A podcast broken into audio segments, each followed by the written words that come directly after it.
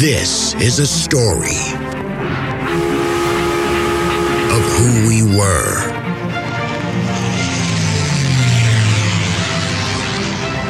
How we got here. Houston, uh, the Eagle has landed. Roger, 20, Tranquility. We come. and where we are going.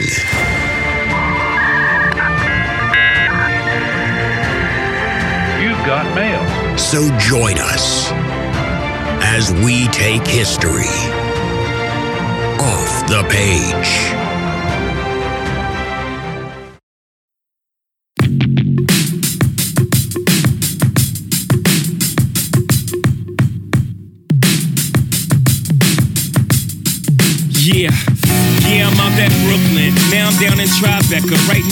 Niro. But I'll be hood forever. I'm the new Sinatra. And since I made it here, I can make it anywhere. Yeah, they love me everywhere. I used to cop in Harlem. All of my Dominicanos right there up on Broadway. Pulled me back to that McDonald's. Took it to my stash spot, 560 State Street. Catch me in the kitchen like the Simmons whipping pastry. Cruising down A Street, off white Lexus. Driving so slow, but BK is from Texas. Me, I'm out that Bed-Stuy, home of that boy Biggie. Now I live on Billboard, and I brought my boys with me. Say what up to Tata, still sipping my top. Sitting courtside, Knicks and Nets give me high five. Nigga, I be spiked out. I could trip a referee. Tell by my attitude that I most definitely from.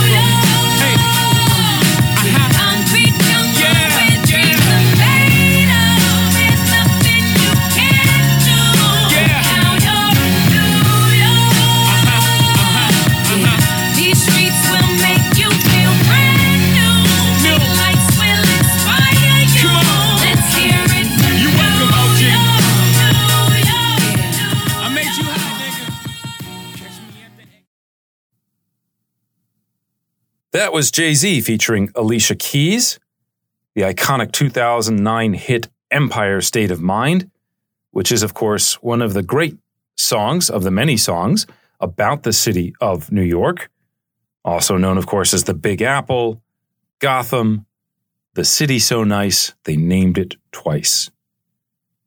And of course, we have all these songs and all these nicknames for New York because we all love it.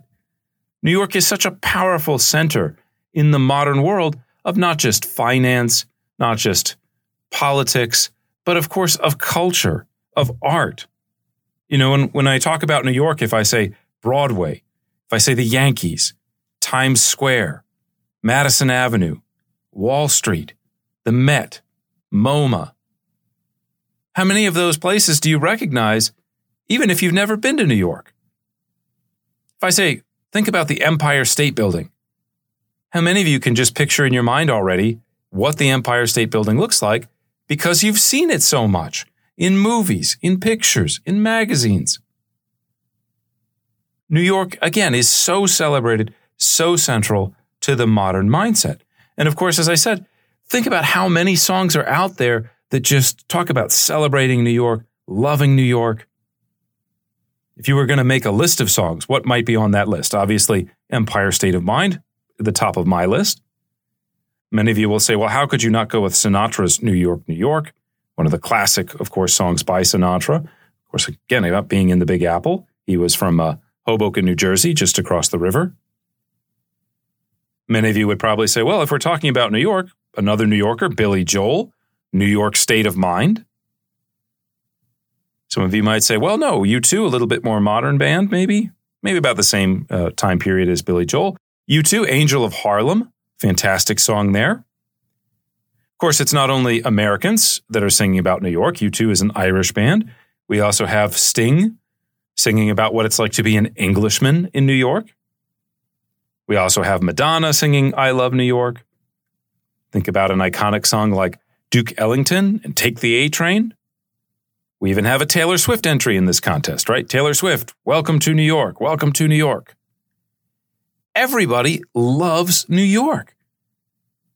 And I am no exception to this. When I graduated college, the first thing I did was I said, I am going to live in New York City because it is exciting, because there's so many things to do there, because it's so cool, because I can get a job there. There's lots of jobs, obviously. My parents said, You're crazy. What are you doing? Don't go to New York. You have to get a job first. And I said, Don't worry, I'll figure it out. I'm young. New York is awesome. This is going to be perfect. In fact, it is not just an American phenomenon to think about New York City and to lionize and, and kind of uh, almost worship in a cultural sense the idea of New York. When I was a sophomore in college, I went to stay with a French family in Strasbourg, France. And living in this little apartment in Strasbourg, they had taken one of the rooms, and the wallpapering of one of the rooms was basically just scenes from New York. So it is such an iconic city, such a globalized city, right? If, if we obviously think about the tragedy of 9 11, 9 11 is not just an American tragedy or trauma. It is not just an American event. It is a global event. When global leaders say we are all New Yorkers now, they're not just saying that as, as paying lip service. Everybody is in New York, all the different nationalities, all the different ethnicities. And so, again, there is this amazing attraction to the city of New York that is part and parcel, I would argue, of the modern world, certainly the 21st century and the latter half of the 20th century as well. We all love New York. Or perhaps I should say, we almost all love New York. Because one of the little ironies is if you actually spend time living in New York, in the city, whether you're talking about Manhattan, whether you're talking about Brooklyn, whether you're talking about Staten Island, Queens, if you actually spend time talking to New Yorkers, especially if they're in their 30s or later, you'll find that quite a lot of the people who actually live there hate it. They hate living there. And there's obviously some pretty good reasons for this. New York is crowded. There are literally millions and millions of people. You don't really have a lot of time to yourself in the city of New York. You know another nickname, right? It's the city that never sleeps. Well, when you're in your 20s and you don't have a family, being in the city that never sleeps is pretty awesome. When you're in your 30s or 40s and you have a family and a job and lots of responsibilities, being in a city that never goes to sleep can be kind of annoying. Think about something as mundane as going to the grocery store. If you live in the big city, you very rarely just go into the grocery store, buy what you need, and leave. You often have to wait in line. And if you've ever lived in a big city, there is a lot of line waiting that goes on. Even worse is trying to drive a larger vehicle around, or especially even if you have a small vehicle, parking. Trying to find parking in Manhattan is a nightmare. If you're lucky, you can pay 20 or $30 an hour to park in a garage. Or if you want to try to find a space on the side of the street, you're going to drive around literally sometimes for hours. Right? The idea that you are looking for parking and it takes you 45 minutes is not a rare thing in parts of New York City. You might say, who wants to take a car? You don't need a car when you live in New York. I didn't have a car when I lived in New York because we have the subway, which is great, except if you've ever ridden the subway during rush hour, it is an amazingly claustrophobic experience, right? You have, again, thousands of people packing onto these train cars there is no room. There is no idea of personal space. You're just all basically packed in there together. And maybe this would be okay if it was just normal people. But of course, when you're packed into these subway cars, statistically, there are going to be some people who are rude. There are going to be some people that are a little bit creepy. As any woman who's grown up in New York knows, if you get on the subway during rush hour, there is a pretty decent chance that at least at some point in your lifetime, you will get groped. Right? Everybody's all pushed in there together. Oops, sorry, fell onto you, touched your breast. This is not uncommon in big cities, in part because of just how many people are there. And of course, again, some people are a little bit creepy. Um, you also have stories, of course, of people being flashed on the subway. Again, if you talk to a woman who's grown up in New York, there's a pretty decent chance she'll tell you yeah, at some point in my lifetime, I was flashed by some creepy guy. Now, even if you don't have the issue of being flashed by people, it still takes forever to get anywhere. If you live in New York City, even moving around some of the boroughs, unless you're on a direct train line, that's going to take you 30 minutes, 40 minutes, could take you an hour or even more. If you live in Brooklyn and you're trying to make it over to Manhattan, you're going to really enjoy having an iPod. You're going to enjoy having a book to read. You're going to have cell phones now that you can, uh, you know, play games on and things like that because you're going to be on the subway for a long time. And of course, it's not just New York like this, right? This is Berlin. This is Tokyo. This is Beijing. This is uh, all over the world, Rio, right? Anywhere with the subway, anywhere with a large city, it's going to take a while to get somewhere. Now, another fun part about living in the big city is, of course, it is super expensive. And perhaps nothing is more expensive than your apartment, your living space. The idea of paying thousands of dollars a month for the privilege of living in 400 square feet, most of us would say, wow, that really sucks. But people living in big cities, especially places like New York, places like Manhattan, or today Brooklyn, you don't have a choice. How many New Yorkers growing up today who do not already own their apartments, how many of them aspire to buy an apartment in downtown Manhattan? My guess is very few of them because it's going to cost millions of dollars just to buy a tiny little apartment. Wouldn't it be much better to try to move somewhere else, move to a different city, move uh, to the countryside, to the suburbs, right? And this is part of the reason people move to the suburbs because there's space, because I can buy my own house, and because it's, of course, more affordable. Finally, of course, even though it tends to be a little bit exaggerated, there is also obviously a seedier side to life in the big city. We're talking, of course, about crime. We're talking about drugs.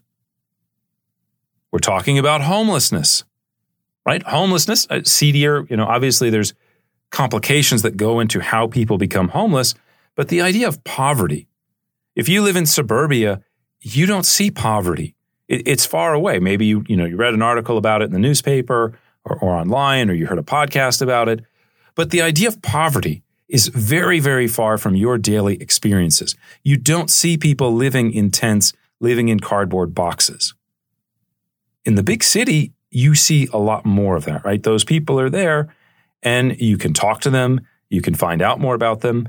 There's a, a really great series that was started many years ago on Facebook by a group called, um, or by a photographer. The name of it is Humans of New York.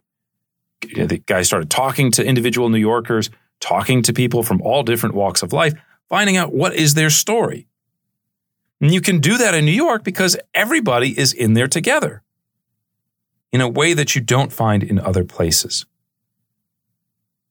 So people are basically, again, they're less isolated in the big city, and less isolation can often mean annoyance, can often mean frustration. Again, statistically, if you put 7 million people in a city, some of them will turn to crime. It is harder to isolate yourself from those people.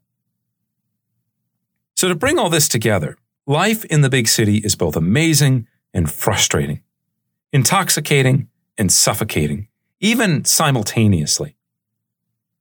Now, if these contradictions sound familiar to those of you who listened to our last episode, it's because they are also emotions many Europeans experienced at the beginning of the 20th century, during a period in which their society began to fully embrace life in the modern world, a period that was defined by speed, technology, and mobility. And for some, this was incredible. This provoked a feeling of being on the edge of the future. It provoked optimism about what life was like and what human beings had achieved. But for others, it was a nightmare as individuals disappeared within the maelstrom of mass society. But we'll get into that more in our episode today on Modernism's Lab, the Metropolis. So let's start by talking about the way that cities have changed since the last time we were talking kind of about urban history. If you'll recall, we had industrialization that occurred. We had this massive migration of young people to cities in the 1830s, 1840s. We talked about crowding. We talked about crime. We talked about the lack of infrastructure. And usually, when you read histories of the 19th and 20th century, the, the topic of urbanization kind of stops about 1850, 1860. We had all this overcrowding. We invented new ways to deal with it. We came up with urban planning. We came up with uh, new ways to treat water. We developed sewage systems. We solved the whole crisis. Urbanization is over. We don't need to talk about it anymore. This kind of mindset, however, misses the fact that this sort of exponential growth that happens in cities, it doesn't stop in the 1850s and 60s. In fact, European cities keep growing and growing and growing at an exponential rate into the early 20th century. Just to give you some numbers here, consider that between 1862 and 1925, the population of London increases from 2.8 million to 7.7 million. Now, 2.8 million people is already a big city, but 7.7 million is even larger. And this is not just sort of an English phenomenon. Paris will grow from 1.8 million to 4.8 million. Berlin goes from a not quite so sleepy little hamlet of 582,000. I mean, That's still a pretty decent sized city, but it grows to over 4 million by the time you get to the start of the 1920s. St. Petersburg in Russia goes from 565,000 to 1.4 million. Madrid, 303,000 to 791,000. So, in many cases, you're talking basically about the tripling of a population within one person's lifetime in the city. Which, of course, raises the question okay, if we're tripling the number of people living in the city, where do we put them all? Well, the traditional answer, of course, is just to continue expanding outwards. If you live in the United States today, especially in the Sun Belt or in the Southeast, places like the Carolinas, Arizona, Texas, you're quite familiar with this concept because that's what's going on right now. Cities in the United States, in the South, are growing. And they just keep pushing outwards and outwards and outwards, building more and more developments. Maybe people will telecommute, maybe they'll work in more suburban settings. But we're witnessing this tremendous long term sustained construction boom here in the United States, especially again in the South and the Southwest. Well, in the 1920s, cities basically grow in similar fashions. They begin building outwards, so much so that they start literally swallowing up little towns and villages that had been historically on the outskirts of those cities. You think about a place like Paris, we talked a couple weeks ago about the Moulin Rouge, and uh, what a wonderful neighborhood it was, Montmartre, so much uh, art going on there, so much uh, cultural activity. Montmartre was its own little village before the 1850s. It basically got swallowed up by the city of Paris because Paris keeps growing and growing and growing. Another city that we can see this trend in really well is the city of Berlin. If you've ever been to Berlin, You've probably visited some of these sort of central districts that were the historic heart of Berlin. We're talking about Mitte, which is like the middle, Wedding, Tiergarten, Hallisches Tor, Prenzlauer Tor, Friedrichshain, and Lichtenberg. Now, if you speak German, you'll notice that some of those have the word Tor in it, which was literally where the gates were to the city in the medieval period so that you could go out, go to different places. But if you look at a modern map of Berlin, Prenzlauer Tor is not on the outskirts of Berlin, it's very much in the middle today. Because again, basically what happens is the city of Berlin keeps growing and growing and growing across the second half of the 19th century, and it literally starts swallowing up other little towns and villages. If you look at a map today of Berlin, you'll notice places like Tempelhof, Lichterfelde, Spandau, Pankow, Steglitz. All of these are now kind of wrapped up in the greater city of Berlin. In fact, if you go to some of the subway stations, the S-Bahn stations that are on the outskirts of the city, they literally look like train stations. And this isn't because, well, they just thought we'll build this one to look like a train station. It's because once upon a time, these were independent towns and villages, and they just had a separate train station. But over time, again, the city has grown and grown and grown. In the case of Berlin, in 1920, this resulted in the passage of something called the Greater Berlin Act, which basically incorporates these other areas into the main city uh, of Berlin. I mentioned Paris just a second ago. Uh, another aspect of this kind of growth in Paris, they had built this uh, city wall in the 1840s to defend the city. It's called the Thiers Wall.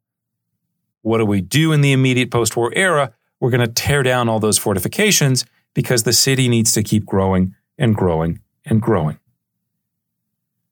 In fact, if you go and look at a map of basically any decent sized medieval European city today, you'll notice these ring roads that go around the edges of the city, or even the interior of the city in some cases. And those were built basically where the old city walls were. So you can literally see on the map this exponential sort of physical growth of cities moving outwards. This is one of the reasons, of course, it takes forever to get someplace in the big cities because they are massively sized. Now, as these cities grow, they not only expand in a kind of physical sense outward, but they also begin to change architecturally as well. They begin incorporating some of the modernist ideas that we mentioned in our last podcast episode. Now, there's a number of different ways that cities do this. Of course, it depends. Are we talking about the 1880s? Are we talking about 1900? The architectural styles will change a little bit over time. But the number one style that comes into being for these cities after World War I is known as Art Deco. And Art Deco is a very interesting style because instead of having all this anxiety about the modern age instead of feeling about, you know, well, psychology and, and you know, what's going to happen and fear and anxiety. Art Deco is incredibly optimistic and positive and celebrates the notion of having arrived at the future. It is all about a world defined by technology, by progress, and by luxury. Now, the name Art Deco comes from the 1925 World's Fair, where they first kind of exhibit this style, which is known as the Exposition des Arts Décoratifs. So Art Deco comes from Art Décoratif. Now, why this happens in the early 1920s is partly due to the timing, right? This is the post war era. It's also kind of a historical accident. Basically, as modernism first appears around 1900, the movement is really dominated by painters, right? It's dominated by the Picassos of the world, the people that are really playing with tradition and destroying tradition and breaking barriers. And so it kind of leaves out people that are working in the decorative arts. We're talking to some extent about architecture, but especially interior design, glasswork, jewelry, right? There's lots of artists that work in mediums beyond just painting. And so they, they kind of say, yeah, we need our recognition. We need our moment in the sun, so to speak. So they start trying to put together a decorative arts exhibition. But of course, timing gets in the way. Nobody wants to do this in the middle of World War I. So they kind of have to wait until the war is over, till some of those turbulent moments that we talked about have, have kind of ridden themselves out. And so it's in 1925 that they finally get to put on this Art Deco exhibition. Now, if you've never seen pictures from it, I highly recommend going online. Uh, you can just use Google and, and check out some of the images that come out of this exposition. It's really kind of breathtaking. It's fun. It's creative. It has a sort of classiness to it looking back from the perspective of the 21st century. One of the things that these artists do is they say, we're not going to completely break with past forms. We're not into revolution like the Cubists were completely, but we want to create a hybrid between the old and the new. And so, one of the ways they do this in terms of new styles is they love the idea of using reinforced concrete. Now, reinforced concrete has somewhat of the look of the old kind of stone architecture. But what's nice about it is that it's very flexible. It's more adaptable, right? I can make different shapes. I don't have to have everything being square or triangular if I'm working with concrete. I can basically do whatever I want, right? I use steel, put concrete on the outside, make any form that I want. If I want to have a curve, if I want to have, you know, something even in between, I can do this. Now, the Art Deco movement also featured kind of decorative style, also celebrated the idea of excess, you know, wanted to add little bits and pieces here to make it more decorative than just functional. But unlike the Gothic style or the Baroque style, where it tends to be, you know, leaves, gargoyles, little things like that, you get things like mosaics. You get ceramics. One of the really cool ideas that they get is hey, we've got the electric light now. Right? It's only been around for about 15, 20 years, but we have electric lighting. Let's put hundreds of lights on the outsides of buildings. What would that look like? Now, on the inside, they also do quite a bit of work. They're again celebrating the idea of luxury, celebrating the idea of plenty. They use things like crystals, they use rugs, they use exotic materials like ivory. And they do this not in the sort of Victorian way, where if you've ever been inside of a Victorian home, especially if you're talking about someone that was fairly wealthy, they're really kind of stuffy. There's literally just like a lot of stuff mounted on the walls, pictures, I don't know, animal horns, uh, mirrors. There's just there's a lot of stuff, a lot of clutter in the Victorian home. The Art Deco style doesn't want to clutter. The Art Deco style wants to shock. The Art Deco style wants to be, for, for lack of a better term, it just wants to be loud. It's, it's very much like the 70s in some ways, right? Where the idea is we want people to notice all the stuff on the walls. We want them to be impressed. Now, there are a number of specific examples we could go into, giving you a sense of, again, what the Art Deco movement was all about. But I think the one that, that really stands out that, that we have to mention as the example of not just Art Deco, but again, this moment of the 1920s and of the metropolis itself is the idea of the skyscraper. Now, like many of the trends that we've been discussing, the first skyscrapers don't just come about in the 1920s. They go back as far as probably the 10 story home insurance building in Chicago in 1884. You can get into all kinds of debates about what is a skyscraper, how tall does it have to be to kind of count. A lot of historians would argue that this uh, home insurance building in Chicago in 1884 is the first real modern skyscraper. But the ambitions of the early skyscrapers are somewhat limited due to things like building codes. You know, people had never had more than a 10 story building before. What happens if there's a fire and you're in a 10 story building? Does everybody just die? Do they just jump out of the windows? I saw after uh, 9 11 in New York, people started selling parachutes. The idea that if you were involved in another 9 11 style attack and you were trapped, you could break your window and then jump out with a parachute to save yourself. Well, in 1884, they haven't thought about all this, right? So, well, let's try it out. Let's see how far we can build. They also tend to be a lot less decorative. Buildings in, in 1884, as you're starting to build the first skyscrapers, the question is, how tall can I make it? Not what does it look like? And so they tend to be kind of boxy, tend to be made of brick, tend not to be so exciting. And there's another reason that we don't have skyscrapers really before the 1920s, which is that if you build a skyscraper, you might obscure or you will certainly change the silhouette of your city. And in the 19th century, and even previous to that, the most important thing that one sees on the skyline of a city is, of course, the cathedral. I want to see the, the roof of my church. I want to see the steeple on top of a church because most of these cities are in Christian areas of one type or another. And so, of course, that's the thing that you want to look up to. In the Middle Ages, one of the reasons that they build these giant cathedrals is not just to celebrate, you know, religion, to a dedication to God, but it also gives you a really nice vantage point to see what's going on around your city. If you happen to be outside the city, you don't have your GPS, being able to look up and see, oh, okay, there's the, the roof of the cathedral, there's the, the top of the spire, that can help direct you around.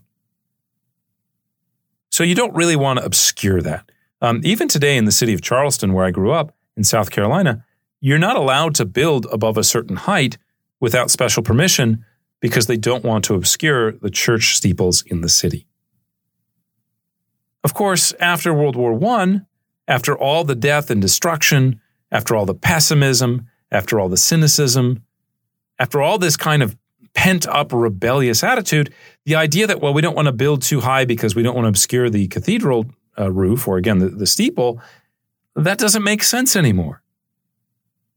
And so one can argue that skyscrapers essentially become the new cathedrals, or the cathedrals, if you will, of the modern era. They are tall, they are big, but they are also decorated. They're also meant to be a symbol of achievement, a sign of the wealth of the city, a sign of status, of affluence, of technological progress. We started this podcast off by talking a lot about New York because, again, it's so global, it's so iconic. Think about two of the skyscrapers built in the early 1930s in the city of New York. We're talking here about the 77 floor Chrysler building, which was completed in 1930, and the 102 story Empire State Building, which is about 1,250 feet tall. The Empire State Building is not just a building. It's not just a place to put offices or apartments or something like that. The Empire State Building is a work of art. The Chrysler Building, the top of the Chrysler Building, is beautiful. It is a work of art. It is meant to be more than just, again, something that is functional. It is a celebration of modernism. Now, these buildings that I just gave examples of are American. We also have buildings built in Europe itself. Uh, right before we have the Chrysler Building and the Empire State Building, in 1926 in Madrid, they start work on the Edificio Telefonica, which is a little less ambitious. It's only 14 stories, 287 feet tall, but it becomes the tallest building in Europe until World War II. So that's a big deal. And later on, of course, they start building more of these skyscrapers. Um, they're less common in European cities, again, because of the history, because of the heritage of a lot of medium sized European towns. But if you go to a Paris today, if you go to a Warsaw, if you go to uh, a Rome, right, you'll see a lot of skyscrapers. Okay, so we've talked about the idea of where are we putting all the people in the big city as it again triples in terms of population. This creates a sort of second problem, especially as we expand outward, which is how are all these people going to get around? How are they going to move from one place to another? It's easy when you live in a town of 10,000 people to, to go from one end to the other if the town is only a mile or two wide. But what if we have a city the size of, again, Paris, London, Berlin, Madrid? You can't walk across the city of Madrid. So, how are we going to deal with this challenge? One of the first solutions that people come up with is in the 1850s and 60s and into the 70s is the idea that we're going to use urban planning to solve this problem. And we're going to deal with this on a future podcast episode specifically about urban planning in the 1850s uh, because the modern cities of Paris and Barcelona are especially defined and determined the, the, their layouts today, the character today, a lot of it happens in the middle of the 19th century. But basically, urban planners say we need to open up space. We need to create some broad avenues. We need to, um, in Barcelona, one of the things they do is they cut the corners off of buildings to try to get a little bit more light, a little bit more air. So we have some pretty major reconstructions that happen in the 1850s. But these kind of address the most egregious symptoms of life in the big city.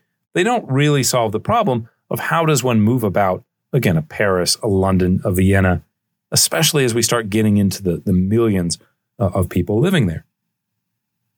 Now, an early solution to the problem of transport was the idea of the ferry, right? If we put a bunch of people on a single boat, we can move that boat around. It moves a large number of people. And so if we happen to be in a place where we have a lot of canals, where we have a big river, then, then ferries and boats are going to be able to transport people and, and move them around. The problem, of course, in trying to translate this into the land is that you, you just don't have machines that are capable of, of pulling all that weight. Right? If I get in a boat, I don't have to worry about weight so much because the, the water is supporting the weight and kind of taking it away. So we do have people experimenting in the 17th century in a place like Paris with the idea of what becomes known as the omnibus. So basically, we're going to create not just a carriage for, you know, the Marquis de Lafayette and his wife or, you know, his cousin, but let's create a large carriage that can move 20 or 30 people around. This effort doesn't work because it's really hard again to move that weight around. You're talking about streets that are not paved in the modern sense, right? If you've ever driven down a, a, a cobblestone street, not a lot of fun to deal with. Imagine doing it on wooden wheels with no suspension. So it's really not until the beginning of the 19th century that something like the omnibus begins to be seen with regularity on the streets of Europe. Now, another possibility for mass transit, of course, becomes the railroad. We talked about this a little bit. We started to see in the 1860s and 70s one of the reasons that cities can grow is because the railroad will connect them with those little towns and villages that were previously sort of on the outskirts. And so we see as early as 1863 work on something like the London Underground. The London Underground, a series of tunnels built underneath the ground, we'll put a steam powered locomotive in there, and we'll basically have like a little train that can carry people around within the city as opposed to in between the cities. Now, it takes until 1884 for them to complete what's known as the Circle Line, but once it's done, commuters have an easy way to navigate London's Westminster District. In the 1890s, they'll continue with expansion, and they'll also start to move away from steam powered locomotives towards the modern sort of way that most subways are run, which is through electricity. If you think about it, this makes a lot of sense, right? Steam powered locomotive is going to generate a lot of smoke, if you're generating a lot of smoke inside of a tunnel, where does the smoke go?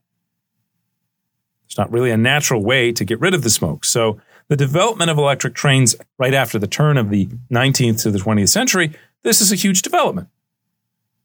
We also have more advanced machinery. We can dig deeper tunnels. And so we can start to move around to different uh, areas of the big cities, especially in places like London. Now, New York also experiments with the idea of the subway. Uh, basically, in the late 1860s, a guy named Alfred Ely Beach makes an attempt to build a series of pneumatic tubes. So basically, the trains are not going to be driven by steam power, they're going to be driven by the, the force of air pushing people around, right? Seems very futuristic, especially for 1869. They built a couple of kind of test tubes in the early 1870s but by that point, it, it doesn't seem like it's going to work. Not only do you have the technological limitations that are, are inhibiting it, there's a lot of political resistance to it as well. And so it's only in 1900 that work starts on the modern MTA or subway system. The first station in New York will open in 1904. The timeline for other major cities around the world is somewhat similar. If you're talking about Paris, uh, you have a similar story to New York. There is the desire to do it at the end of the 19th century. Basically, it only starts around 1900. Uh, this is again because of infighting, arguments about what type of system, how is it going to compete with other transportation modes. Another thing that uh, that does get brought up, which is a kind of dirty little secret that also exists to some extent today, is the fear generated by the subway system if you're talking about your 19th century city, to some extent, even if you're talking about your 20th century city, there's a desire, especially among wealthier people, to be isolated within the city. So you want your gated community. You want your, your area where, you know, you're the boss and the people that are, are very similar to you. You don't want different people coming in. And so in a place like Paris, for example, there is actually a lot of anxiety if working class people can get on the subway and come to my neighborhood, well, that might be a really big problem. Not just in the sort of aesthetic sense, but what if they decide to launch a revolution?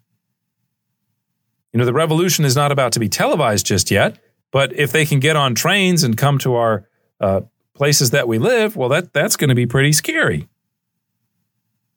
Some other major cities that one could mention Istanbul, 1875, with one of the first subway systems, or I should say, uh, mass transit systems.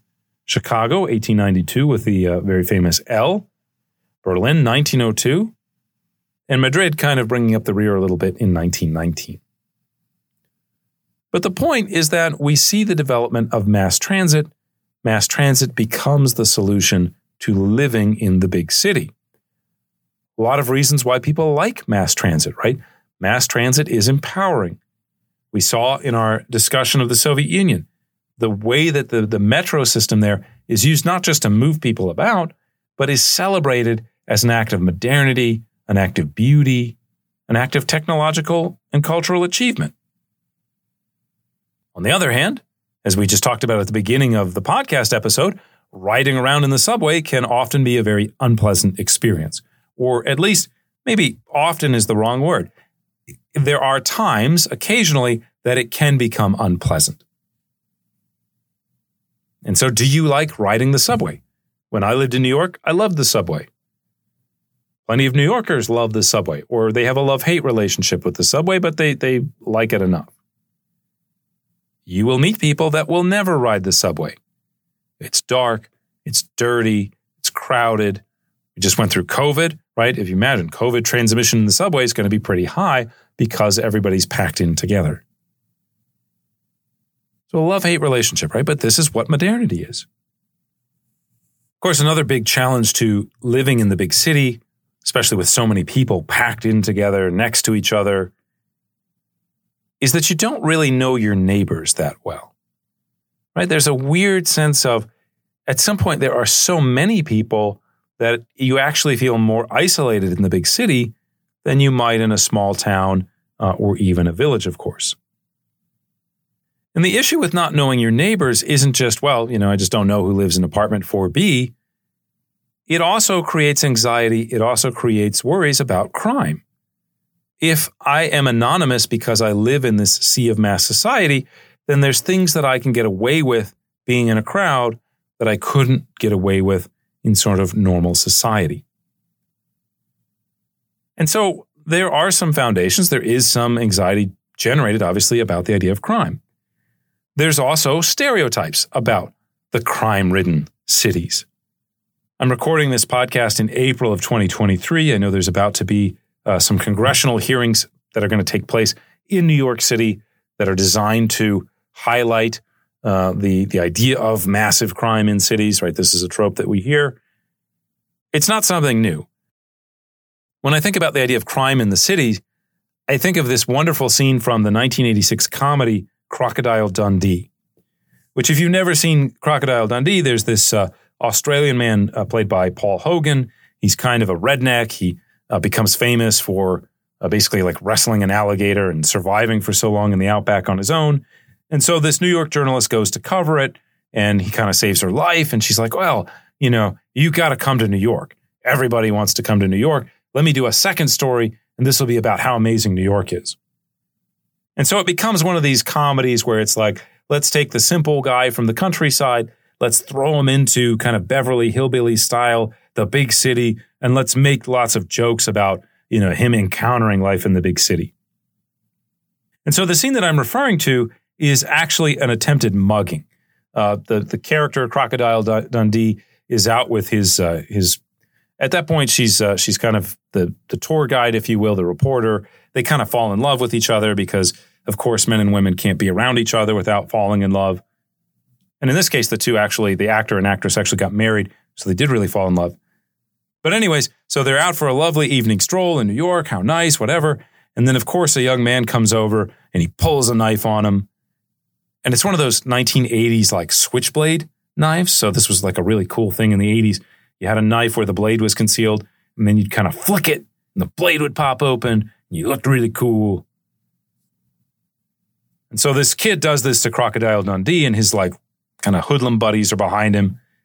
And Dundee responds by uh, pulling out a large hunting knife. And as he does it, he says, That's not a knife. This is a knife. Apologies for my terrible Australian accent there, right? But it's this giant hunting knife. It's like 12 inches long, uh, it's super thick, right? And then he kind of messes the kid up a little bit, and the teens run away. And of course, this becomes an iconic moment in the film because, ha, of course, cities are full of criminals. Of course, they're full of crime. Of course, if you walk around at New York at night, you're going to get mugged, which isn't quite true. Obviously, you can get mugged, but it's not like a you know 100% chance of mugging.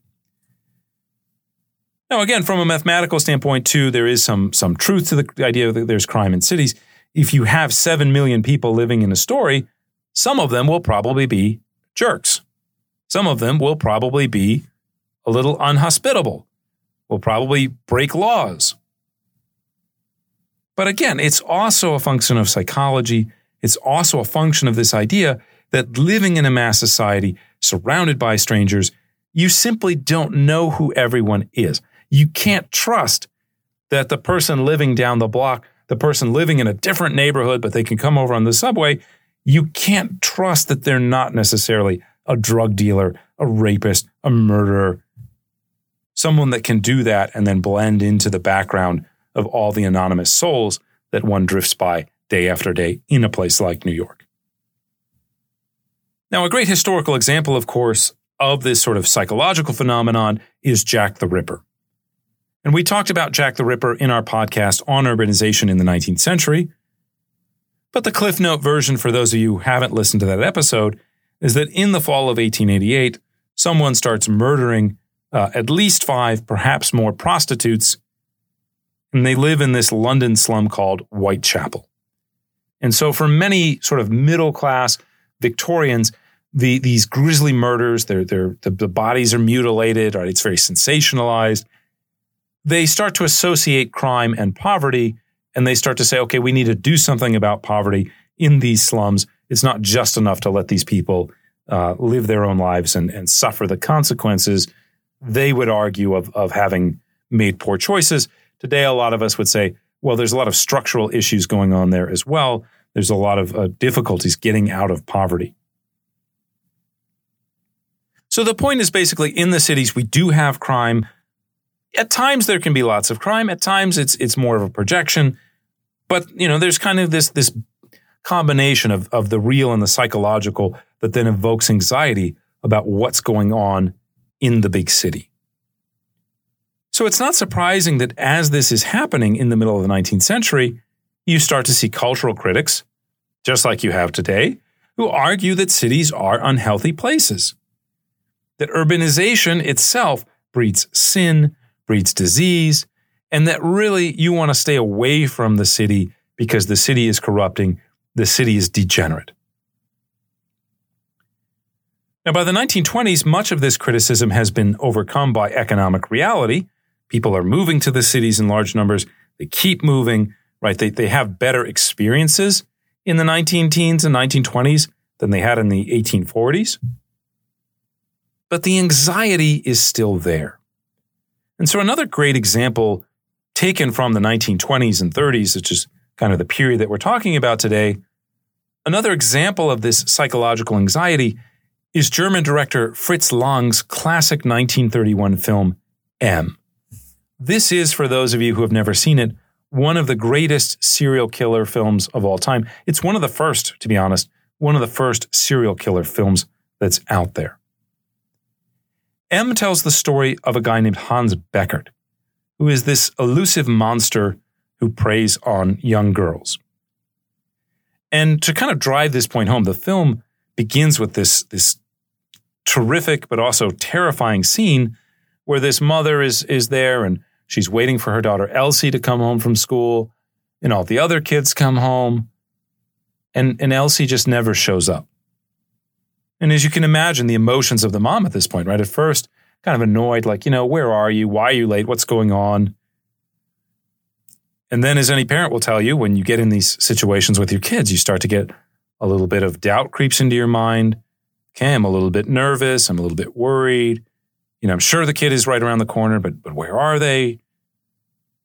And then, of course, by the end of the evening, the mother comes to realize every parent's worst nightmare. Right? They find uh, the body of, of her daughter who has been killed. So the movie starts out with this kind of search for the killer. You don't know in the beginning who it is, they're trying to find it. But despite using the most advanced forensic techniques, the police are unable to catch the killer.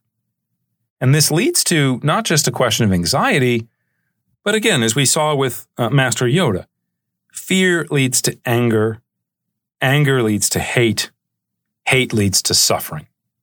What happens in the city of Berlin, where the movie is set, during M, people begin to turn on each other. There's a great scene where you have this group of friends, they're sitting around drinking, as, as Germans do, and, and especially did in the early 1930s. And then one of them kind of looks at the other one and is like, Well, you could be the murderer. And the other one says, Well, how do I know it wasn't you? They start fighting with each other. There's another great scene where an old man is talking to a young woman and, and he says, Oh, what time is it?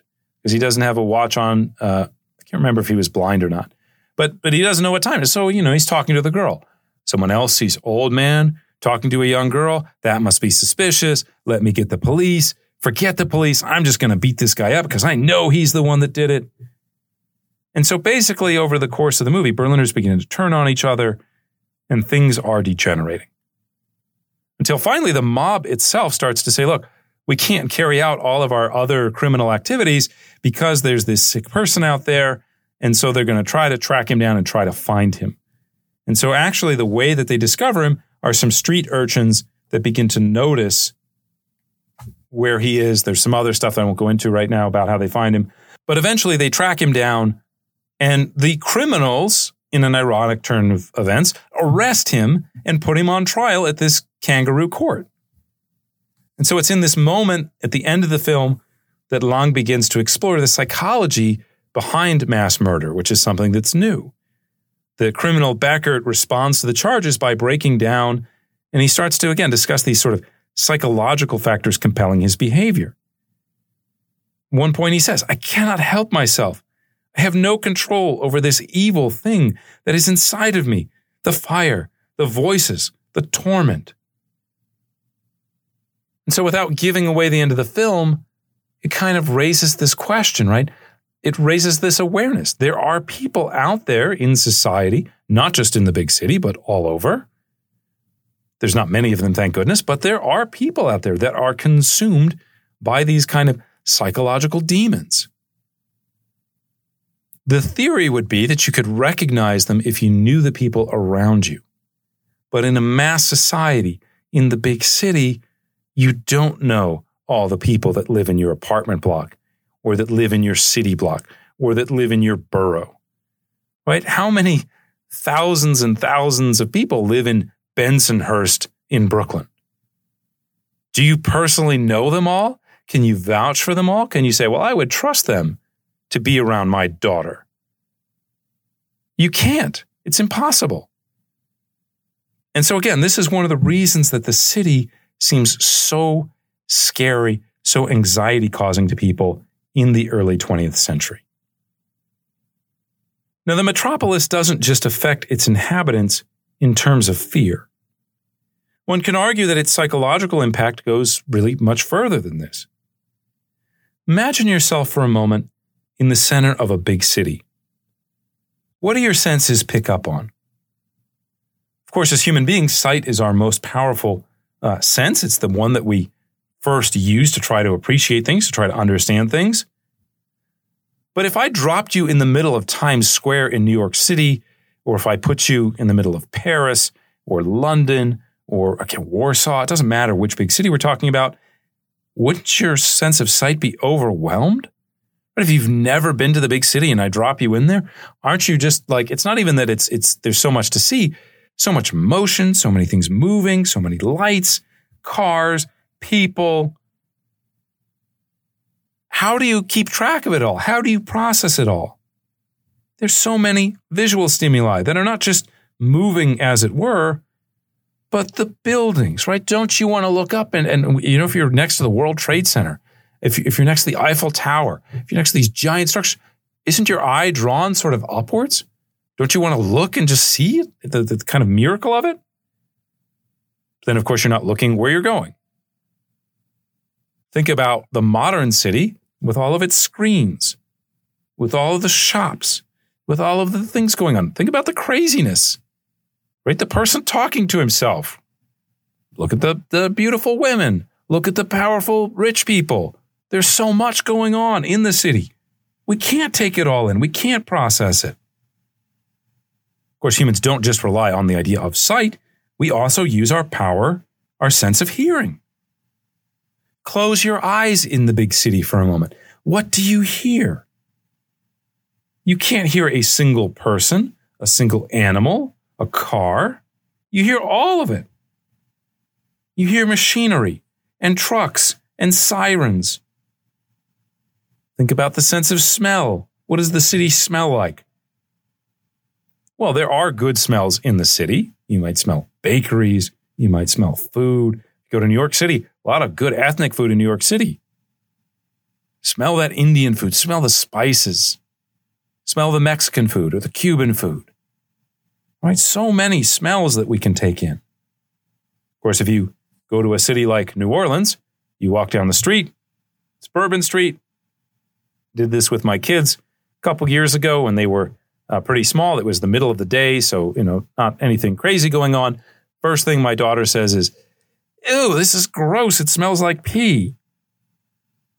And unfortunately, walking around a big city, you will smell the smell of urine, not just from humans, but also animals. Right? We got lots of animals running around. The point is that cities are full of stimuli. And at a certain scale, those stimuli can be overwhelming. Now, to combat this sensory overload, inhabitants in the big city, the German sociologist Georg Simmel noted in a very famous 1903 essay on life in the metropolis, Simmel argued we have to develop mechanisms in order to survive life in the big city.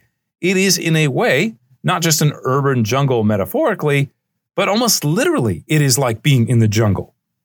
And so we need a psychological way of dealing with this overstimulation. Simmel argued further in a world of so many people, you can't develop the type of close personal relationships that develop in a small community where, again, people truly know each other. I'm using a lot of different references. I know a lot of them are American centered, and I apologize for that, but they really just illustrate so well some of the points I'm trying to make. Some of you out there are like me, big fans of the show Stranger Things on Netflix. Do you remember in the first season, where uh, the mom, played by Winona Ryder, is running out of money. And so she has to get a kind of loan to, to help her buy some stuff. And she's talking to the, the guy that owns the store she works at, which is like a kind of a convenience store. And the, the guy is at first like, Well, I'm not going to advance you money on your wages. And she's like, I've worked here for so long. You know me. Come on, give, give me the advance on my paycheck. And the guy does it because he knows her, because he has a personal relationship with her. How well does that work in the big city when you have, again, hundreds of employees, when you have more and more people that are moving around more quickly, and basically they don't have time to create these big personal relationships. So instead, what Simmel argued is the city mind has to become a more and more calculating one.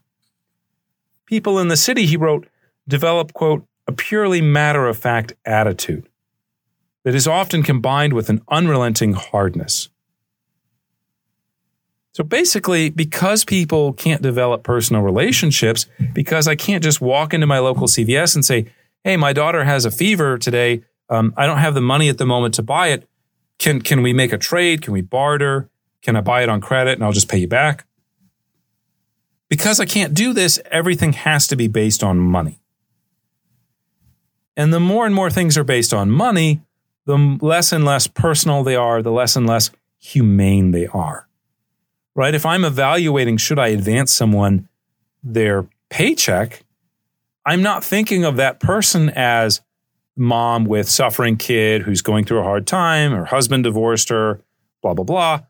I am making a cold, calculated, rational decision where the humanity gets read out. So again, in a larger sense, Simmel is kind of complaining the more and more things are in the big city, the more they have to be organized, coordinated, rationalized. And so, what happens to the individual as they become sort of a cog in a machine? What happens to the individual in a mass society where your individual personality, values, characteristics, attributes, all of that gets eliminated or kind of read out of the story?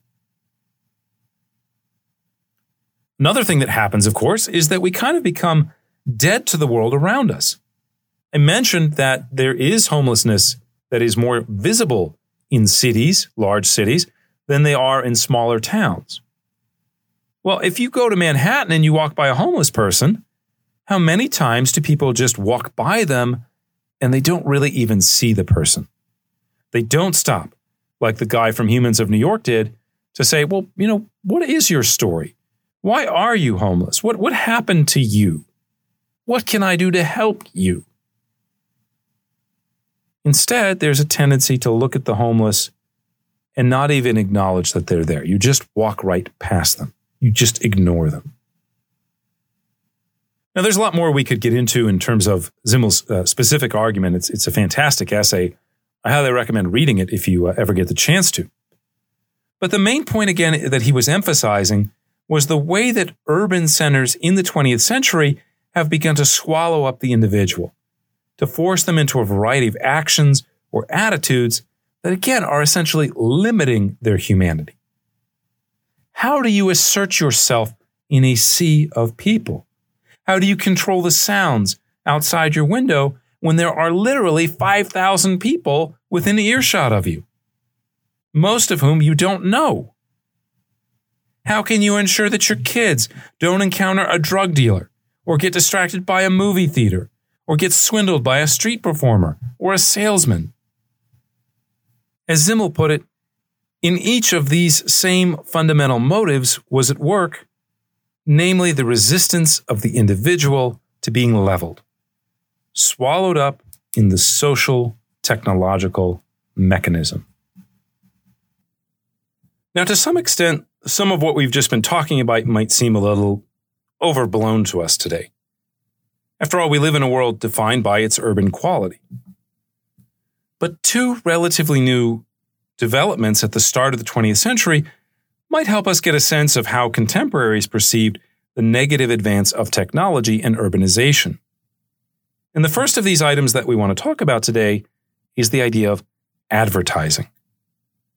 Now, most of you probably don't think much of ads because you're so saturated by them that, again, just like we were talking about with homelessness, you see so many ads. How many times do you actually look at what they have or look at what they're saying? Think about social media. How many of you really look at the ads on Facebook? How many of you have looked at the ads on Twitter? Um, I'm less familiar with Instagram and, and TikTok and things like that, but you know you're bombarded by ads all the time all kinds of stuff. Buy this, buy this, right? When you watch TV, how many of you actually sit there and think about the commercials versus, oh, the commercial's on. Okay, I'm pulling out my phone. I'm going to look at other stuff. I'm going to check sports scores, look at social media. Right? We just kind of tune out a lot of advertising. So, why do all these ad companies keep doing it? If, if I just scroll past the ads on Facebook or on, uh, again, Twitter, why do people keep spending money on it? Now, an ad exec would probably say, well, even if you don't think you're looking at it, even if you're not sitting there going, oh, wow, I saw this car commercial. Now I have to buy a BMW. It does nevertheless have a psychological effect on you, even if you are not trying to pay attention to it. Now, we could describe this as being psychologically manipulating. But the basic idea is that advertisers are trying to get us to change our behavior. There is something a little underhanded about it. Now, in the United States, in, in Europe, in many parts of the world, that's fine. Advertising is a game. Advertising is, is you know, fishing. It's trying to catch people, but it's seen as legitimate. And I'm not arguing that it shouldn't be legitimate. I'm just saying there is a manipulative side to advertising it's not just something that is, is just neutral. Now, advertising obviously exists before the 20th century. People, especially the beginning of the 18th and, 19th centuries, the way that you advertise is you put an ad in the newspaper and you say, this is, you know, what I'm selling. Here's some text. Maybe there'll be an image of like, you know, say you're selling rocking chairs. So there's an image of your rocking chair. But advertising tends to be fairly limited. And again, it's only really occurring mainly in things like newspapers. They also tend to focus on specific industries. Things like books and newspapers make a lot of sense for advertising books and newspapers because, you know, the person is already using it. Home products and medicines are also something that, as industrialization takes place, become increasingly popular as the uh, focus of ads, of what you're trying to sell via ads. And then, of course, you also have posted posters. Although, again, before the middle of the 19th century, most of your posters that you're posting are just text. And as any good ad exec will tell you today, if you're just posting in text, if you're just putting up a poster and it's just text, that doesn't catch the eye as well as an image or a video uh, or painting or something like that, right? We want something visual today to really grab hold of us.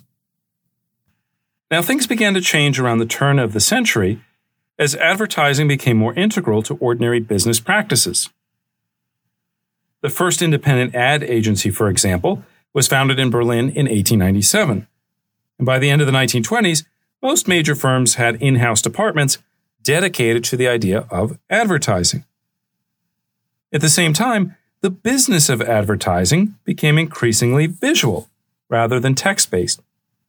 Now, one of the most historically successful ad campaigns from the 19th century is uh, launched by a company called Pears Soap. It was designed by a man named Thomas Barratt. And basically, it associates uh, these, these ads frequently feature like young women or men, and they're, they're, they're shaving, they're bathing. Um, but it basically associates the soap with the idea of the middle class domestic value of cleanliness and order. Some of them are a little racist as well. Some of them feature uh, the idea that you know civilization and cleanliness are linked. And so here is the white man who is you know bathing regularly with his Pears soap. He has civilization. The African who doesn't own Pears soap doesn't have it. So again, we start to see more and more effort being put into the artistic side, the visual side of advertising, starting about the middle of the 19th century, all over Europe and to some extent the United States as well. Now, by the time you get to 1900, another tactic for drawing consumers' attention was the use of the electric light, especially at night. Now, remember, the electric light is relatively new here, right? People haven't seen them for that long, maybe 10, 20 years. Putting electric lights on things lights them up, it draws attention to it. You, you look at a sign, you go, oh, wow, what's going on over there? Even today, you know, why do we have Think about in a big city, a place like Times Square. Uh, think about places in like Tokyo. Why do we have all of these giant billboards and all the huge TV screens? Because putting all those visual images, all those flashing lights, it draws our attention whether you want to look at it or not. And that's a huge part of advertising is trying to draw the viewer's interest even if they don't necessarily want to look. And so electric lights are a great way to do that. One of the, uh, the most incredible, boldest ideas in terms of advertising, for example, is in 1925, the car mogul Andre Citroën somehow convinced Parisian authorities to let him put not just lights on the Eiffel Tower, but to literally put his name in lights on the Eiffel Tower. And so, for about 10 years until 1934, the Eiffel Tower actually had the letters Citroën spelled out with about 250,000 light bulbs on the outside of it. So, electric advertising in the 1920s is new, it's powerful, it draws your attention, whether you like it or not. Um, again, just to give you a statistic that shows you how popular this is. By 1929, the city of Berlin has over 3,000 electric ads. Now, obviously, they're not as big as the Eiffel Tower, but still, imagine walking down the street and you're just bombarded by visual stimulus after visual stimulus after visual stimulus. So, for urbanites in the 1920s, the perception of what ads are and what they're trying to do is much different than our sort of reaction where usually we're kind of indifferent to ads. Occasionally, you know, if you think about the Super Bowl, for example, we actually celebrate ads. People will, will go out of their way to watch ads during the Super Bowl because they're so clever. But at this time, people are, are again much more wary of what's going on. These ads are perceived as being crass, as being soulless, right? What are they trying to get you to do? In a clumsy way, they're just trying to manipulate you into spending money. It's all about profit. It's all about the desire to kind of to, to focus on people's weaknesses as opposed to inspiring them to do good things. And so there's kind of a hostility uh, that develops to them. Uh, just before World War I, for example, several German municipalities passed laws against, quote, the disfigurement of regions with exceptional landscapes. This is basically the idea that if you're going to drive into a national park, if you're going to drive along some beautiful forest or up to some beautiful mountain, the last thing you want to see is a bunch of ads. Right? If you think about beautiful, iconic landscapes, what if we took the Grand Canyon and then we just put a bunch of electric TV advertisements on the side of the Grand Canyon? What if we took beautiful Yosemite Valley and we just started building giant billboards in the valley to try to get people to buy toothpaste. And most of us would say, well, that's pretty crass. That's pretty dumb. We don't, we don't want our landscape spoiled. We don't want the beauty of nature spoiled by this kind of crass advertising stuff. And so this is basically what happens in many European cities. In 1909, for example, even though it's dominated by political liberals, the government of Berlin bans putting ads on certain historical sites or in certain key areas such as Potsdamer Platz because they're trying to protect the aesthetics of the urban landscape. In other cases, people don't ban ads, but there's definitely, again, this kind of hostility to them. As the Viennese economist Victor Mataja wrote in 1910, quote, the convenience urge, sense of beauty, vanity, every trait in human nature that makes it easier to make mistakes in the calculating of economic things, every inclination is spied out with a keen eye and made serviceable for the purpose of acquisition. So again, advertising isn't fair game, isn't this legitimate business that we would mostly recognize it as today. Advertising is seeking out human weaknesses and exploiting them for profit. Again, just to give you a sense of this manipulative side of advertising in the 1920s, a 1929 German ad for mouthwash, for example, showed a woman being shunned by her husband. And the text reads aloud, Why doesn't he kiss me? And then it counsels below, The most beautiful woman won't be desirable if unclean breath flows from her mouth.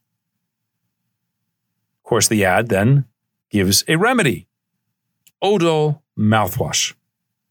So, how are they selling the idea of mouthwash? They're not just saying, "Oh, this will make your breath smell nice. Oh, this will, you know, make your teeth shiny. Oh, this is a positive product." They're selling it by appealing to your deepest fears, to the woman who's looking at it to her vanity, to her idea that the modern ills of your life, they can only be solved by consumption. How do you deal with fear? You spend money. Now, this is not something that we're unfamiliar with today, right? You see these ads, oh, you've got to buy gold, got to buy gold, paper money will be worthless, cryptocurrency, you know, all that. Got to buy this thing that I'm selling you. Sell it through fear.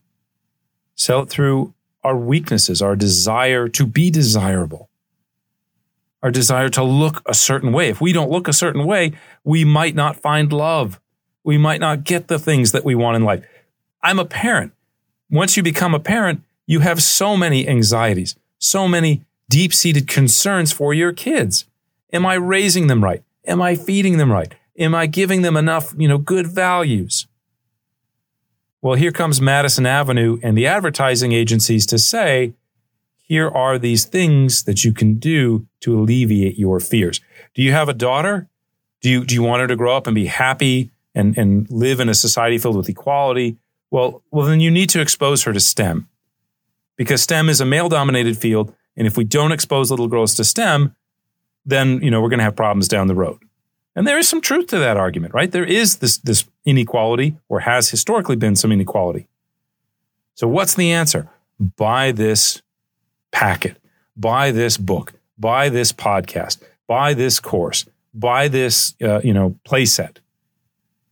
So the answer to anxiety is consumption. And in the 1920s, there are a lot of people that that makes very nervous in Europe. There's an idea that this is soulless, that it's hollow, that it's manipulative. And so advertising is the problem. Now, another place where modernity, commercialization, and the big city come together was the department store, which first began to flourish again in the 1920s. Now, again, the first department stores predate this. You can argue that there are a number that open up in Paris in the middle of the 19th century. We're talking about stores like Au Bon Marché, Printemps.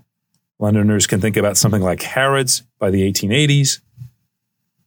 But it's in the 1920s that the scale and scope of these stores expand tremendously, such that they become symbols of the new commercial spirit of the 1920s.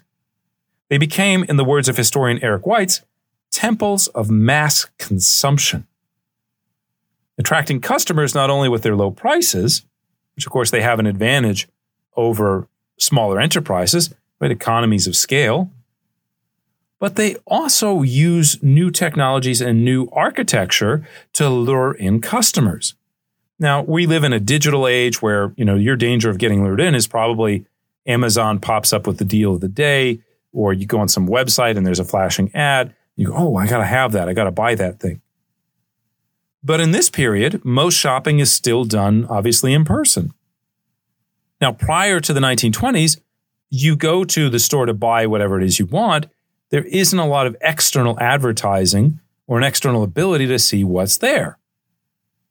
But in the 1920s, we start building department stores, and department stores are like palaces of luxury.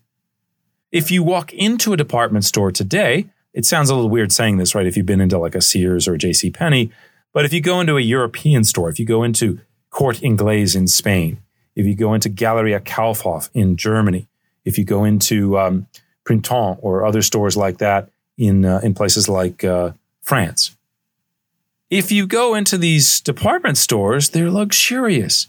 There's the perfume counter that smells nice. There's the polished floors. There's the escalators, which are new in the 1920s, right? That's fancy stuff. Got an escalator. Wow. So the process of shopping, all these people that are going to wait on you. Wait a minute. I'm a middle class person. What? I don't have servants, but here come all the servants once I walk into the department store. Sir, you would look brilliant in this new suit. This really brings out, I don't know, your eyes, the darkness of your hair. This makes you look like a, a rock star maybe the most important part of the department store isn't what's on the inside, but it's what's on the outside. Because of the invention of glass and steel and the new building techniques with reinforced concrete, one of the things that we can start to do is build these giant display windows. And so for people in the 1920s, you're walking down the street, you can't tune out the commercialism, the voicing, buy, buy, buy, buy. You're walking down the street and oh my God, isn't that the most beautiful fur coat you've ever seen? Wouldn't you look stunning in that fur coat? Wouldn't you be able to show off to all your friends the wealth and affluence and comfort that you've developed after World War I? And so the display case isn't just a chance to, oh, well, you know, here's some fishing poles that one could buy. The display case is almost like a fishing lure. It is there to make you look at it, to make you start to imagine, to appeal to that side of you that Freud would describe as the id, that little child voice, and you're going, I want, I want, I want, I want. All of a sudden, the department store display case is introducing to you things that you never knew that you wanted or needed but because of the way that they're set up, because we have electric lights that are displaying them, because we, we have, again, this emphasis, because they're displayed in luxury, They activate our minds against our own rational sense of what is valuable and not. And they kind of force us or manipulate us into spending money. Put this in a more anthropological way. To shop now not only becomes the act of purchasing goods that are needed, but it now becomes a performative act that shows everyone else your class status. I, as someone who am shopping at a department store, I, as a woman walking down the street that goes, Oh, that, that new purse looks beautiful. I think I'm just going to buy that. I'm not just buying it because I want the new purse. I'm buying it because I am showing everyone else that I'm someone that has the power to just buy a new purse because I just felt like it. So again, we have this modernism coming in from the department store. For people shopping in the department store, for the woman or man who gets to go in and, and say, well, I'm going to buy this really fancy thing, I'm going to look really fancy. It's a heck of an experience. You know, we keep saying, well, you know, it's it's your id that's saying you want this. It's your kind of irrational side. It's your weakness. Yeah, we have weaknesses, but when we satisfy those weaknesses, usually makes us happy. I have a weakness, as my wife would tell you, for ice cream. I love ice cream. There are times that I should not be eating ice cream, but I do it anyways. And then I feel good when I eat the ice cream. So for these people, modernity is rewarding. It is pleasurable. The idea of living life for pleasure is not just for the aristocrats anymore. More and more, it's becoming available for middle class people. But at the same time, this is also destructive. These department stores don't just open up new markets, they cannibalize, to use a kind of loaded word, they cannibalize from stores and shops and markets that are already there. If you live in the modern United States, a way to think about this is the Walmart problem.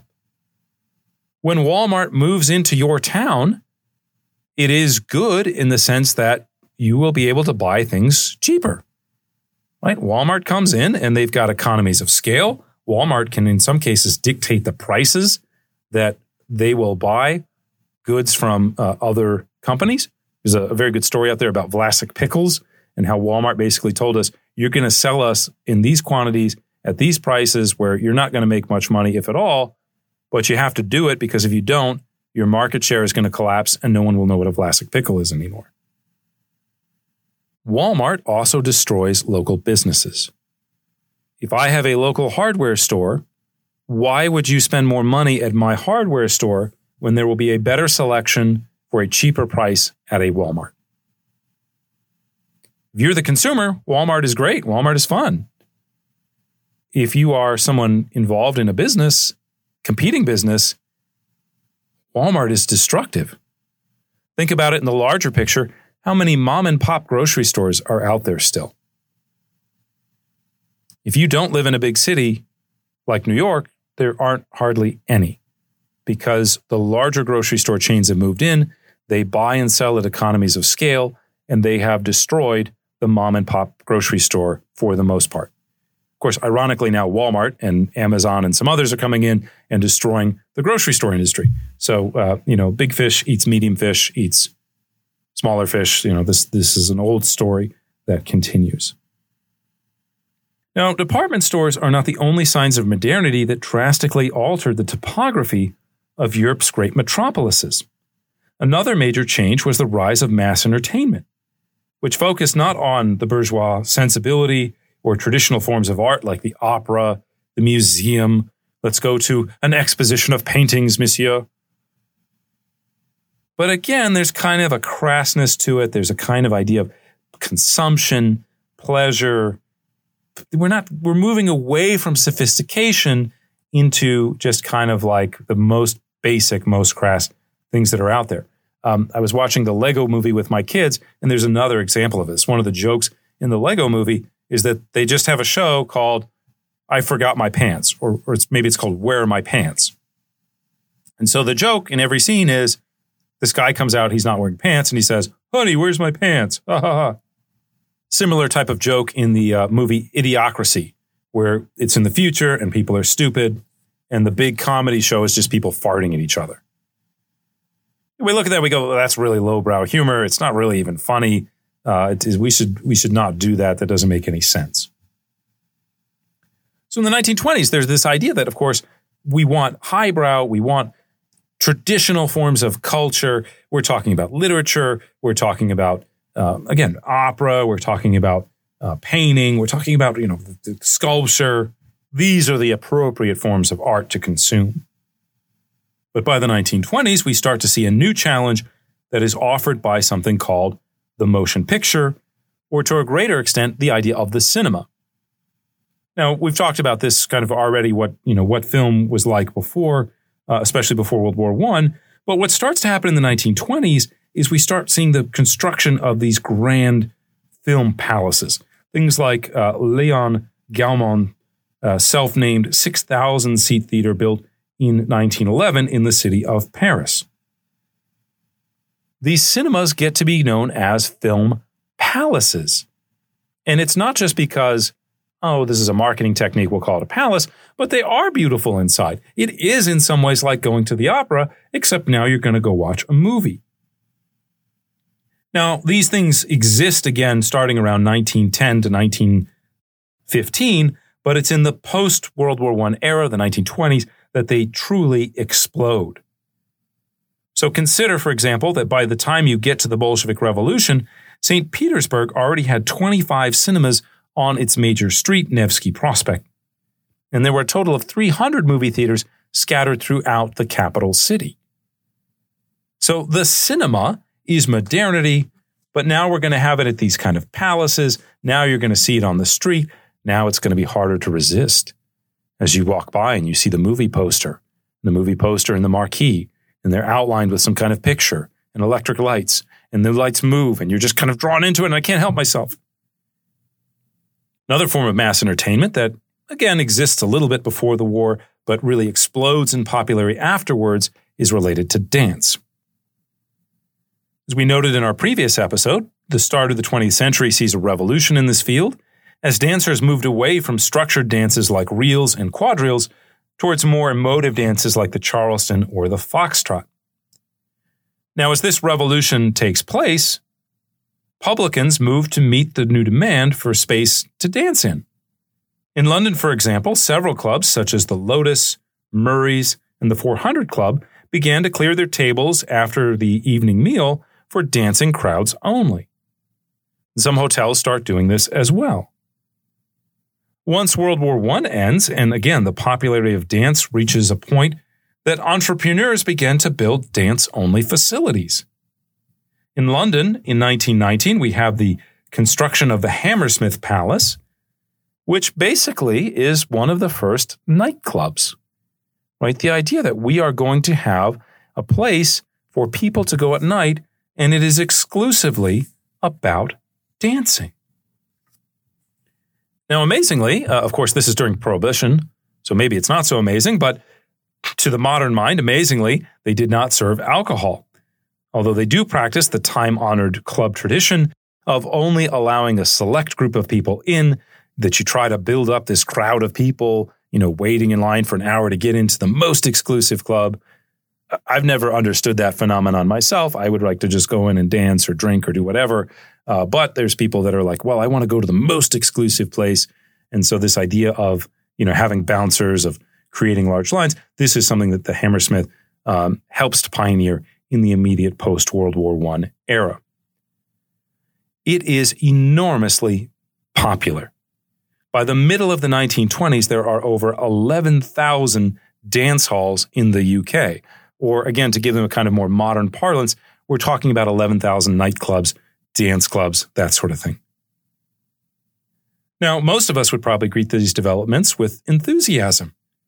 And to a, certain extent, obviously, if we go from 1 to 11,000 in the sp- space of uh, maybe six or seven years, there's plenty of Europeans who are looking at dance clubs as very favorable as well. But not everyone agreed that this was all good. Consider for a moment that unlike the playhouse or the opera, the movie theater and the dance club are much more egalitarian spaces. Yes, clubs can be exclusive, right? I just mentioned how they have VIP areas, how uh, they can make people wait in lines. the idea that the bouncer is going to let some people in but not others. But once you get into a dance club, there's not really strong ways of distinguishing or, or uh, showing one's social class, right? If you go into the cinema, it's dark. You don't look at the people next to you and go, well, I wonder what that woman is wearing. Because you're looking at the screen. You don't get necessarily better seats. It's not like a baseball game where, you know, if you go to the cinema, the center row is reserved for people that really are going to pay a lot of money for it. Now, another issue that comes up in the cinema or in the dance club is one that I'm sure most modern parents and teenagers can identify with, which is the idea of supervision. Why is it that teenagers love to go on dates, chaperone dates, to the movie theater? Isn't it because while mom and dad is kind of sitting in the back, they're not looking at you who are sitting, you know, someplace else potentially? Right? You're in the dark Everyone is seated. You can't really see everything. Uh, the, obviously, the film itself is distracting. And so going to the movies is a fun teenage activity because you don't have to be supervised by your parents. For teenagers, that's obviously a thing that they like. But for parents, well, that becomes concerning. My son and daughter, what if they're going to the movie theater?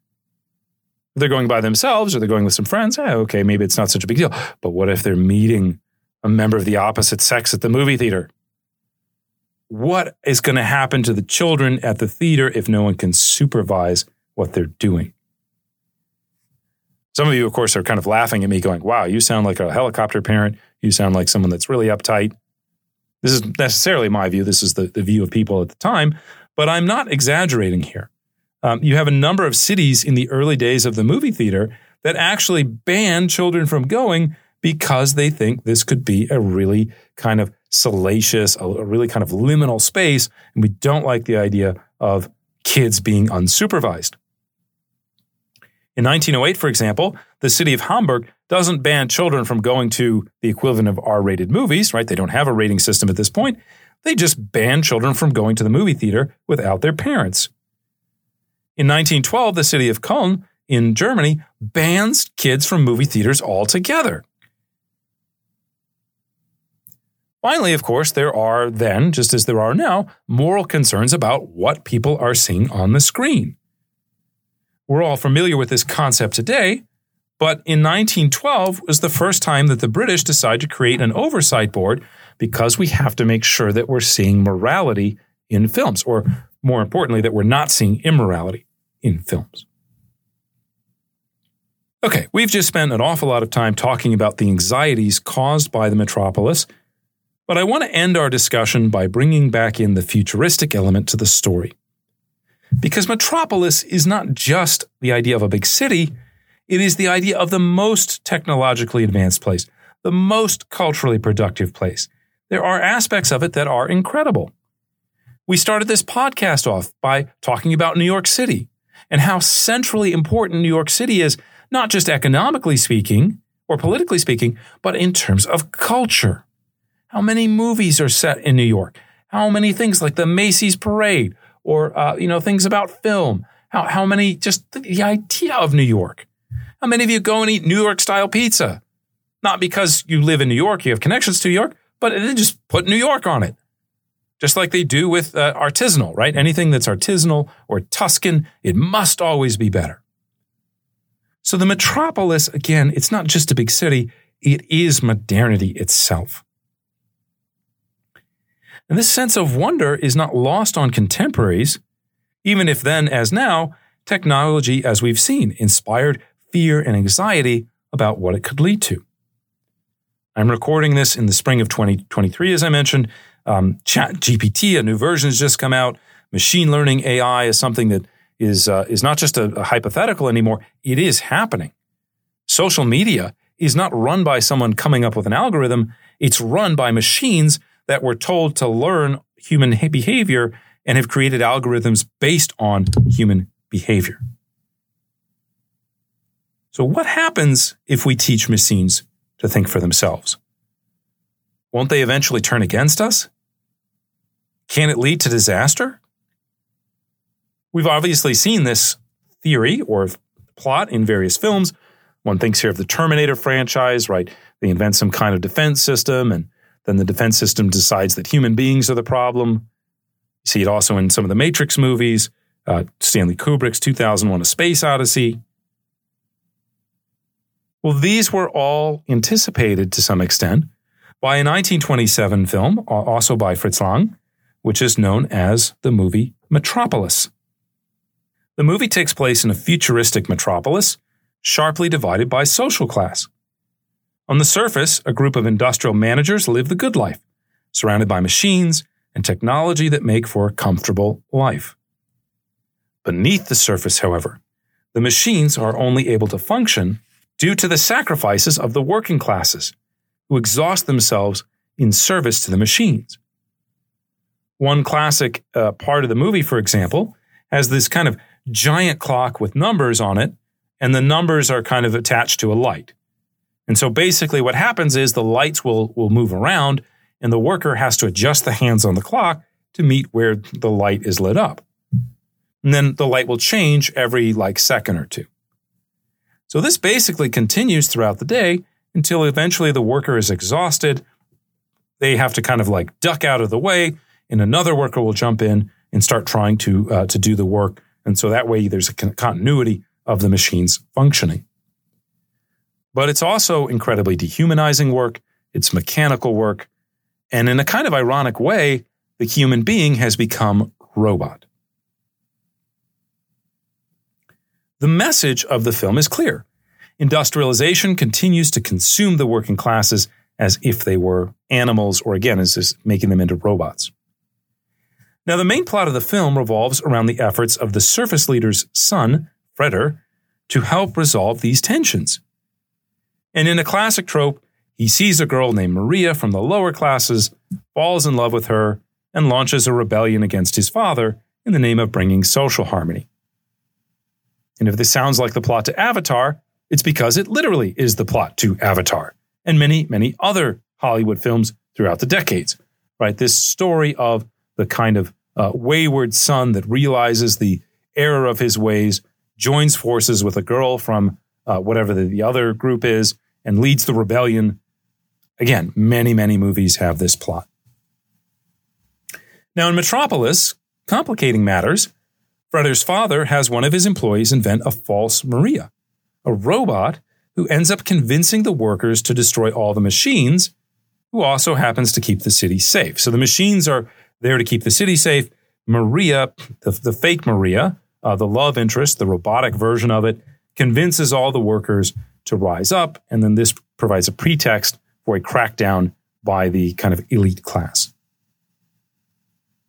Now, I don't want to give the end of the film away because it is an absolute Hollywood classic.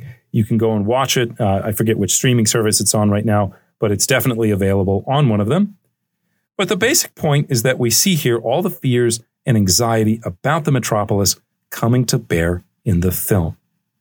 Fear of what the new technology might unleash, the continued problem of violence and social relations, and to some extent, the mechanization and dehumanization that accompanies modern life. And again, we saw this in the essay by Simmel. Of course, as I just mentioned, these are not issues or feelings we are entirely unaware of in the 21st century. Then, just as now, they evoked powerful emotional responses, responses which help explain the radicalism of the era. But we'll get into this more again in future episodes. For now, I'd like to thank you for listening. If you've enjoyed History Off the Page, please let your friends or family know about it. This is, uh, dare I say, an artisanal product, maybe not Tuscan, maybe a little bit more New York, but uh, it's something that I work on pretty much uh, myself, that I develop myself. I do my own research. Uh, I don't really have a production team. There's not really a budget for advertising. Uh, so basically, the way that we spread interest and awareness in the podcast is through word of mouth. Um, so if you like History Off the Page, please recommend it. Maybe make a post on social media about it. Tell your friends about it. Uh, we would really appreciate that. You can also find out things to do to help us uh, or resources uh, about the topics we discuss on our website, www.historyoffthepage.com. Again, this is where you can find references and recommendations related to today's lecture. So that's our show for today. I hope you'll join us next time as we take history off the page.